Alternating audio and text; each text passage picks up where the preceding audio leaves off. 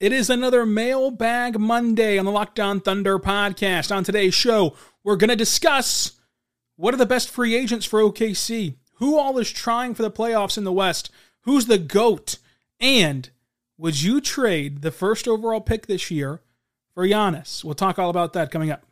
You are Locked On Thunder, your daily Oklahoma City Thunder podcast, part of the Locked On Podcast Network, your team every day.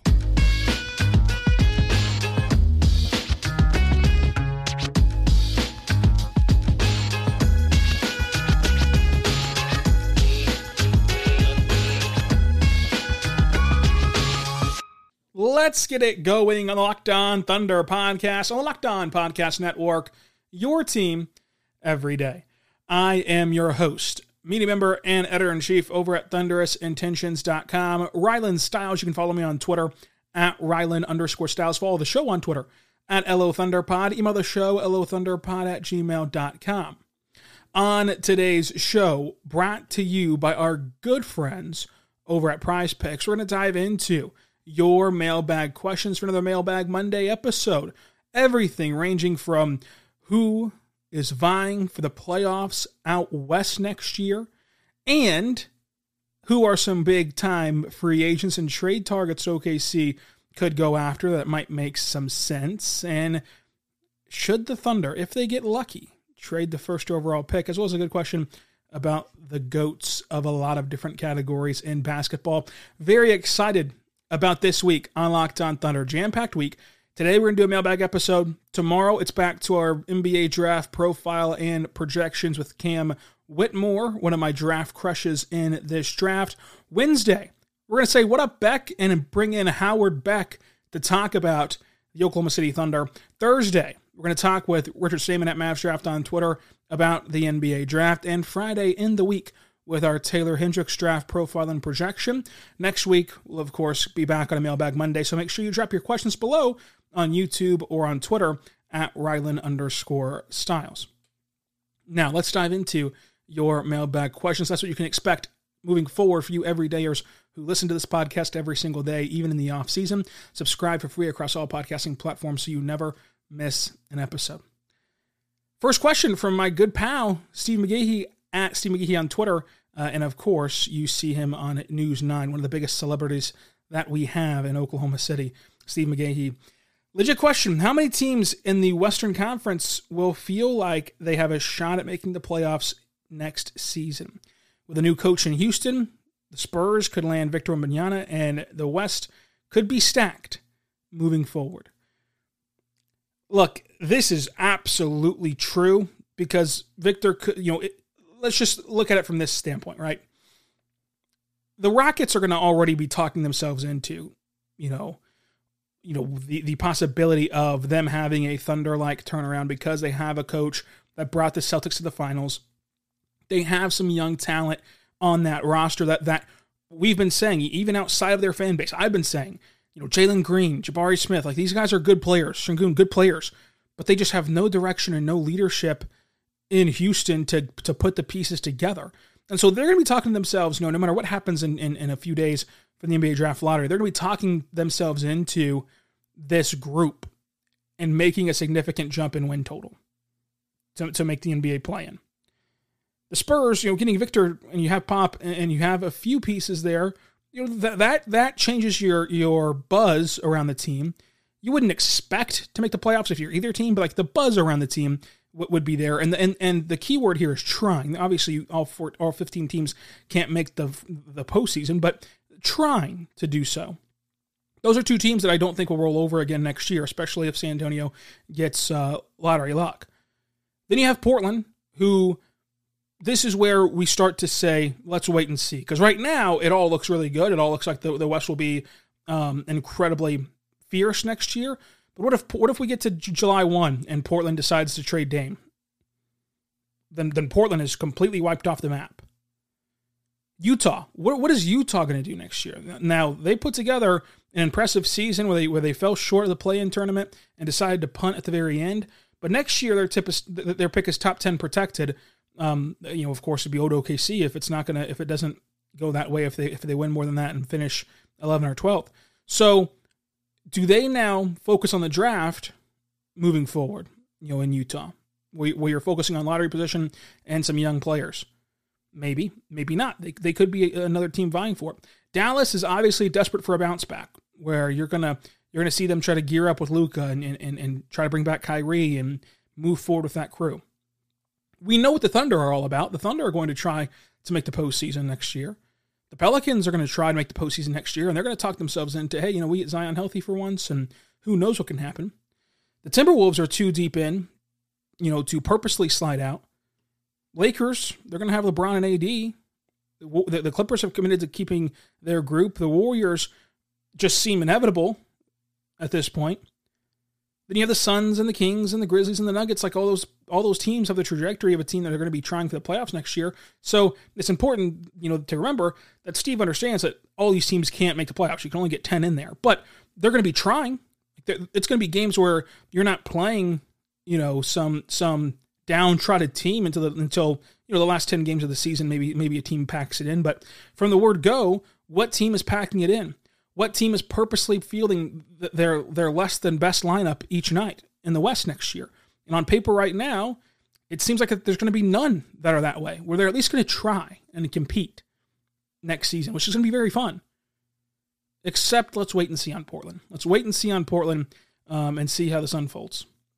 That's a really good question, and it really highlights, you know, next year everything's on the table on the table is a massive leap from Oklahoma City, where the, where they leap into the assured playoff spots and, and maybe they go from 40 to 45 to 50 wins. On the table also is some regression from Oklahoma City because progression is not linear and there's going to be a a humongous fight for 10 spots. And next year there's going to be a lot of teams disappointed. You know, this year Houston didn't try, San Antonio didn't try, Portland pulled the plug know, gave a haphazard effort. Utah was a surprising darling. They don't care that they didn't make it. And then Dallas just punted the last couple of games, but of course it's a it's a massive disappointment considering what they tried to do and go get Kyrie. But next year, every team who misses it will be fairly disappointed. Except for Houston and San Antonio, who who will at least they're going to try. They won't.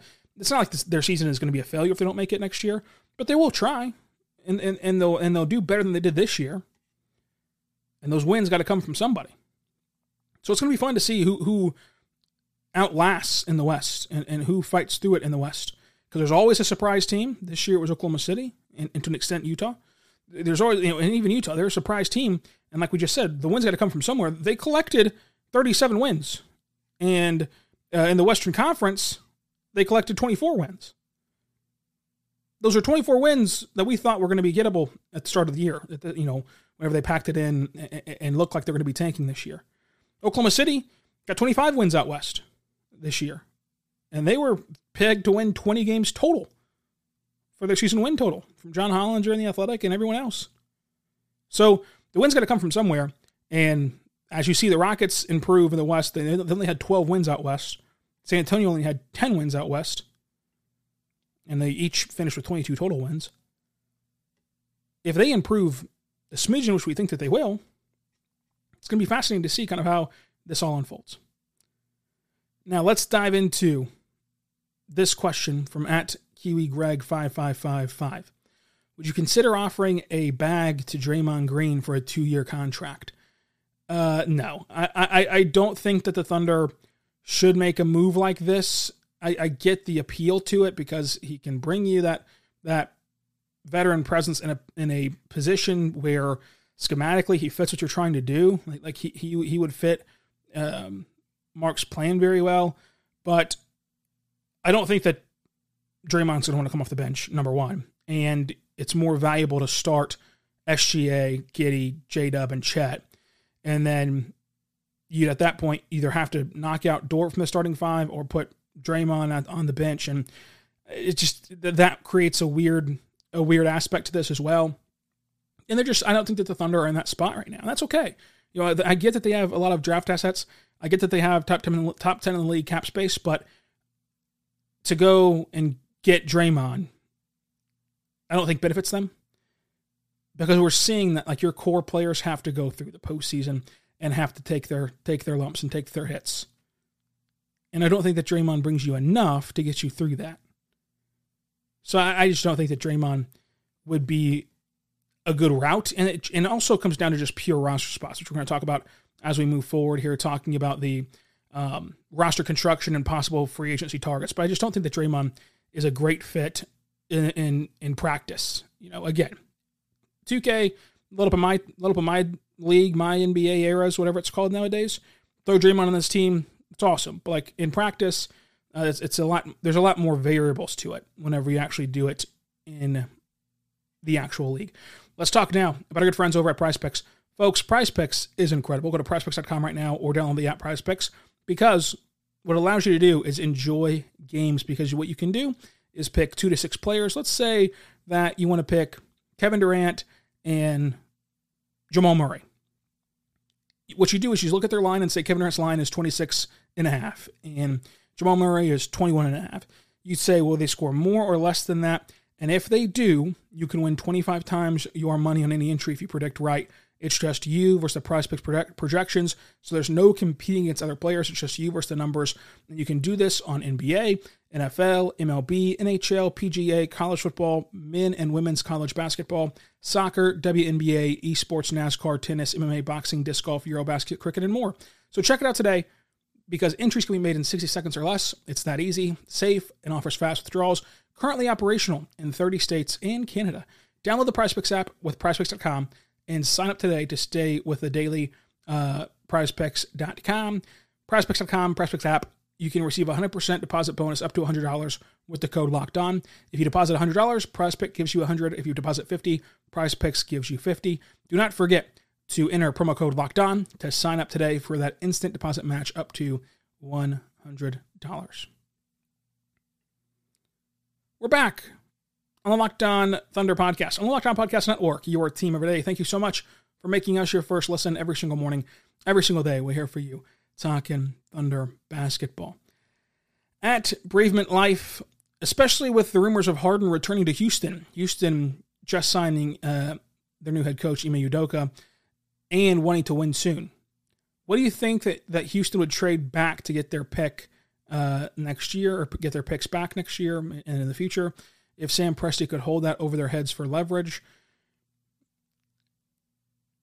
I'm not sure that it would be anything of significance. Like, for example, I don't think that they would trade this year's pick in this draft class for their future picks because when you look at their future picks and, and, and what they're owed to Oklahoma City, while it is great that the Thunder do have all of these future draft assets, Next year's Rockets pick is top five protected.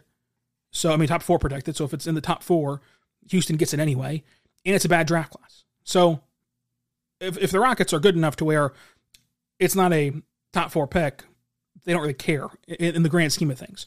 Obviously, picks matter. The players that you get there matter. They'll find value at any position. And, and by this time next year, we might be saying something completely different about this draft class. But, but on the surface, this draft class is not great in 2024. You know, next next draft, not great. You're going to get Harden if Harden wants to return without trading anything. So it's not like you need a cupboard to trade for for Harden. And any other person you want to go get, like let's say that Jaylen Brown is a name that, that, that the Rocks have been talking about. You want to go get Jaylen Brown? That's great. The Celtics aren't going to take future draft picks for Jaylen Brown. They're trying to win. They're going to take one of your young players or two of your young players or whatever it takes from Houston. Plus, they have the draft picks that they acquired when trading Harden. So like they've kind of replenished this a little bit, especially for as bad as the draft classes uh, are coming up in 2024. So like at that point, yes, it's leverage because you can just unprotect this pick and, and give them an asset to go trade for not even just a star, but like a rotational piece and and filling out your depth and maybe even a solid starter uh, to kind of put you over the edge in those trades. But ultimately, you're not going to swap picks for your picks because I just you would you would then gain nothing, and your young players you only have a few that are even worth anything that you wouldn't want to include. Like you wouldn't want to include Jabari, you wouldn't want to include Sengun, you wouldn't want to include Jalen Green, just for the right to have your pick back when it's already such a prized protection. Where if you did land one of the best players, you, you'd get it anyway. It's not like the Clippers where it's unprotected, and if they if they somehow flamed out, went to the lottery, and then won the lottery, it'd go to the Thunder. Like the, the difference is Houston controls their pick if it's a top four pick. So I, I just wouldn't I wouldn't think that they would be too desperate to do that. 2026 pick, again, we fall into the same scenario of like, what are they going to trade? What are they going to give up to get that pick? What is the leverage there um, in that way? So I just think that ultimately the Rockets are fine with, with handing out these picks to OKC if it gets that way, if it goes that way. Uh, at fan of Ozzy Bass 1 OKC is looking to beef up their bench with a physical presence who makes sense uh, and sets screens, grab rebounds, uses verticality, and shoots uh, shoots the ball uh, and, and, shoots the three. Would they maybe take a look at Aron Baynes now that he's had a full year off in New Zealand in the NBL to prove himself uh, and his from for, to prove himself to he's recovered from his uh, Tokyo Olympics injury? Aron Baynes is fine. I'd, I'd have to I'd have to look into like you know how well he's played and everything. I wouldn't again. I wouldn't think that this one would make sense either, just because you'd be taking a flyer on someone who you know hasn't played in the NBA recently and was an average player in the NBA period, and so I don't think it makes sense to bring him in, especially whenever you consider the the roster spots, um, you know, the roster spots that are not available at Oklahoma City because of how many players that they have under contract that you want to keep around. So, like at that point, right? Saric, I mean not Saric, yeah, Saric is the only one leaving. Saric is, is the only um, impending free agent. Everyone else you can get back under under team control. Now you have some decisions to make, like like the Lindy Waters club option. You can decline that the Jeremiah Robinson Earl contract is partly guaranteed. Like you have ways and mechanisms to clear out more roster spots, but you have three draft picks this year, one of them in the first round. So you're going to for sure take that uh, first round pick under a standard deal, which he slides into to Saric's spot. And then you would then have two high second round picks, which likely will not take two way contracts because they're such a high second round pick. They'll want standard deals too. So we're gonna then you're gonna need to move and shake for those players as well would you want to continue to do that dance for other spots? So at that point, it'd come down to would you rather have Bane or Jerry? Would you rather have Bane or Lindy Waters? Would you rather have Bane or, you know, X player? Like, for example, the other the other guys on non guaranteed deals are Wiggins. Wiggins, Joe, non guaranteed deals. Those two guys you'd rather have over any free agent that is of that caliber, that is of that like Bane, caliber and, and lower, and even a little bit higher. Like those guys have cleared those those those cheap options. So it just wouldn't make a ton of sense to go bring in somebody on a roster spot. Uh, from John Serena, enjoy your podcast from Australia. I think OKC needs a cheap backup center. What do you think? If roster spots weren't like at a premium for OKC, a, a, a good backup center would make sense. Um, you know, especially a cheap veteran center who can just come in and, and brings size and, and can rebound. But I think ultimately you're waiting to see how this team plays with Chet Holmgren before you make anything dramatic. But I think that you you bring in a player, you know, just, just to throw a random name out there, right? Like like B-ball Paul. Bring in Paul Reed makes sense. He's young. He's from Philadelphia. He struck he struck uh, you know with gold once from Philadelphia. Uh, he wouldn't cost you an arm and a leg, but we'll see if that changes if he continues to play this well in the postseason. Uh, we'll see if that changes. And he is a restricted free agent uh, with the qualifying offer, so like the, the, the Sixers can match it. So like, what I'm saying is again, just don't a name. Using a guy like Paul Reed, who wouldn't demand starter minutes, who if you did need to bench him because he just wasn't produ- producing, doesn't really matter, doesn't really hurt you at all in the pocketbook. Like that would be the caliber of player that you're looking for and that you're looking at uh, in this case. So I think that sure, uh, you know, it, it's worth looking at, but it's hard to come up with that name because again, you're going to have to pick that person over a player already on the Thunder roster. And it sounds easy on the surface right this second, but as you start to fill this roster out with those draft picks, it gets harder. And we'll see what they do in the draft. Like they might, they might only take a player at 12 and then trade those two second round picks. They might combine those two second round picks and move up in the second round. They might trade out of the second round and keep the first round pick. They might trade out of the draft all entirely together. Who knows?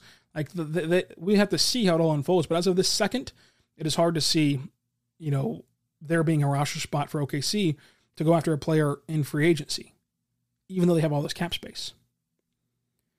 Now, the next question from uh, Ben Glover. If OKC got the number one overall pick, would you trade it for Giannis? This is a, this is a tough one because we know what Giannis is. Like Giannis is an elite player who's one of the, the best players we've seen in the game, who who impacts the game, who, who, who dominates the game, and just does everything possible on the floor. However, Victor is not only this transcendent generational talent, yada, yada, yada. Victor's also under control for nine seasons. Giannis has a player option for the 2025 26 season. History tells us players do not stay here. History tells us players do not stay in Oklahoma City. It's not a flashy market, it's just the reality. So would you rather have nine years of the possibility that Victor Wembanyama becomes even close to the player that Giannis is, or two seasons of Giannis? Two seasons in which you're not truly ready experience-wise to win a title, but Giannis brings you that title pedigree and also brings you immediately one of the best five players in the sport. It's a tough call. It's a close call. But I think that you, in this market size, history tells us that guy won't stay in, so you just take the gamble on having nine years of control of somebody. And I say nine years because we've never seen a player turn down that second contract from their team. So they, they sign the first deal four years and then sign the next deal, uh, and, and bada bing, bada boom, you've got nine years of control over somebody um, of the possibility of Victor's caliber. So that's why I lean with the with the first overall pick. Now, if you're Portland and you somehow get lucky and, and win the lottery, would you would you push all in to get Giannis? You know, not to say that this is even on the table, not to say that Giannis is even going to demand a trade. I don't think that he will. But hypothetically speaking, just if I put that offer in front of you, what would you do with it? If you're Portland, would rather have nine years of Victor or trade him straight up for Giannis and whatever you need to do to match salaries, if that's even possible, after the dive into the trade machine. Let's just say it is possible. You know, let's just act like it is for this for this purpose, the philosophy of it. What would you do? Would you would you trade Victor and nine years away for Giannis two years, but you do have Dame, who uh, you can add Giannis to, and you get to keep around a generational icon for your franchise rather than kind of starting over. It'd be a it'd be a wild wild uh, sequence um, uh, events if if that happens to kind of discuss the the value of nine years of Victor versus two years of of Giannis. But again, I don't think that Giannis is going to demand a trade. I don't think that Giannis is going to leave Milwaukee this offseason. But it is fun to think about. It is fun to talk about. Coming up, let's talk about who the GOATs are.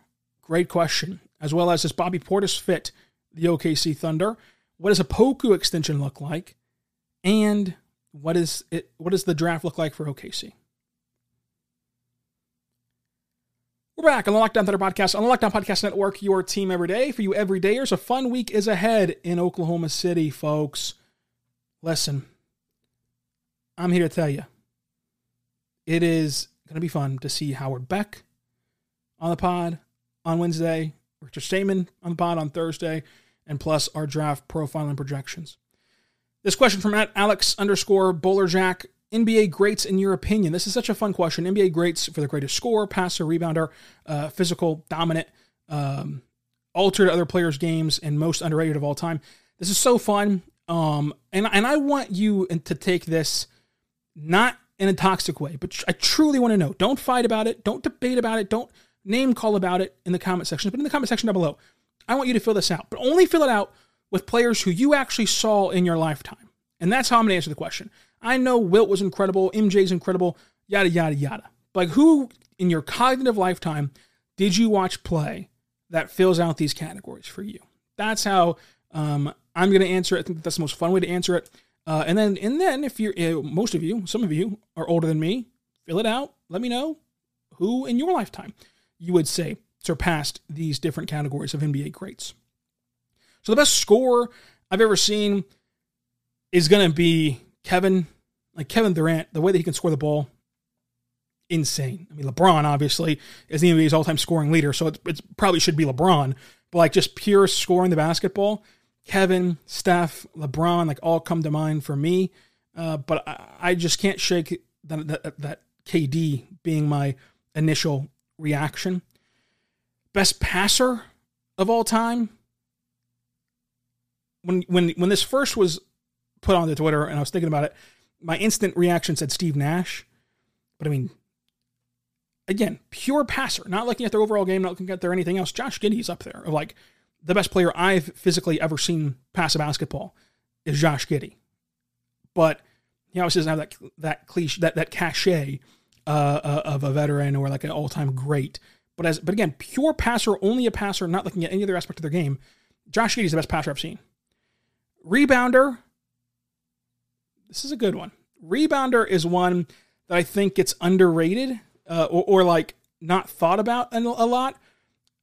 Andre Drummond is probably the best rebounder that I've seen like in my lifetime in terms of like only does rebounding and, and that's kind of it. Um, Tim Duncan, great rebounder. Kevin Garnett, a great rebounder. Dwight, but like Drummond was pretty much just all rebounds. But I'm gonna go with I'm gonna go with like a better name than Drummond. But uh, let me know again in the comment section down below. Most physical and most dominant. Most dominant, I'm gonna say Shaq. Most physical, I'm gonna say Giannis. That way, get to get to play with both of them in there. Uh, altered other players' games. This is interesting. Of like, do you mean a defender or like like you can read this in a multitude of ways. As a defender who altered the other player, or Steph like altered the game and made people like altered Trae's game, for example, like Trae Young shooting all these wild shots from beyond the arc. You know, when we see those those highlights from in high school and college and in the NBA, like like Steph altered the game of other players. I'm gonna assume that you mean like defender, to where it's like best defender of all time and and, and best uh, defender in the NBA in my time that I've seen. Kawhi, like like locked, like Kawhi, you can't shake the the the you know the movie. I was gonna call it a movie. The video of of LeBron looking back, seeing Kawhi's about to check in, and then just saying the F word. Like you you cannot like deny how he altered LeBron in that series. So did JJ Barea, by the way, in the 2011 finals. No big deal. Underrated of all time. This is my answer wholeheartedly. Jerry Stackhouse. Like Jerry Stackhouse was him back in the day. I think that we kind of not use him as a punching bag, but like, I just think that we forget like how genuinely good he was in the NBA uh, and you know throughout his basketball life. So that's it. Uh, in terms of like all time greats underrated, I think that Dirk does not get a ton of credit outside of Dallas, outside of this region, for being one of the best to ever play the game of basketball and also changing the game as well, and also you know impacting the history of the game, um, the the play style of the game, everything. So I'll say Dirk as well for most underrated uh, for that question. These are some great questions today. Uh, we're going to also have some uh, more mailbags. So Mailbag Monday will continue because it's a lot of fun to do, uh, making sure that we didn't miss anything. At Medlin John, your question was about the lineup with Chet, Victor, etc. Um, go listen to the mailbag. Uh, go listen to the prospect profile on Victor uh, that we have on the pod or uh, last week, where you can go hear all my thoughts on Victor. Uh, at Moneyman Cooper, uh, should the Thunder sign Cam Johnson or Russell Westbrook? I do not think that they should sign Russell Westbrook, uh, but Cam Johnson is a very good fit for OKC. If they were able to to get that player, he'd be a significant upgrade to this roster. So I'd love them to go get Cam Johnson. But again, we're supposed to poo poo the parade of like the Thunder, you know, patience, patience, patience. Uh, so the Thunder are going to be patient. But if you're going to just th- hypothetically talk about what players might um, make a huge impact, Cam Johnson would be a really good upgrade for OKC. Let me know in the comments who are your goats? Who are your goats? Let me know that below. Uh, and until tomorrow, be good and be good to one another.